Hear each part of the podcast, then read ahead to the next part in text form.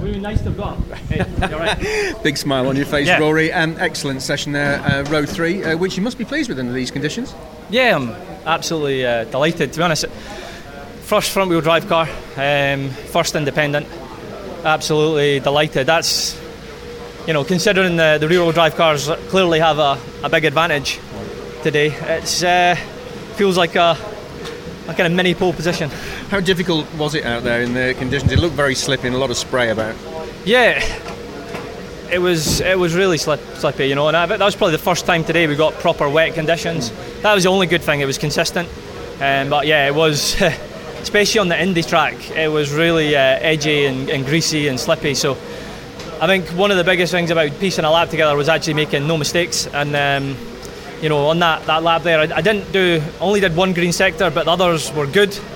And um, and I just committed a little bit more for the middle sector, sector three, and, and uh, that, I think that's where the time came.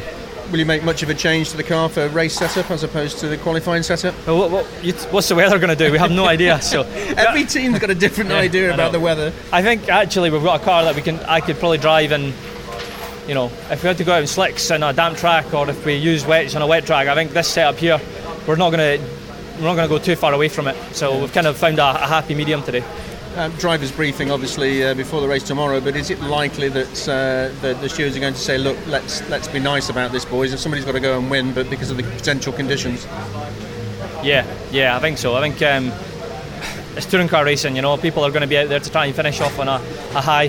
Guys I've maybe not had such a good year. Want to, you know, yeah, finish the season with, with a good result, and so I can't see there being much change to the normal, you know, racing. But uh, yeah, tomorrow it's a bit like the qualifying today. It's about keeping your, your nose clean and, and getting through the day.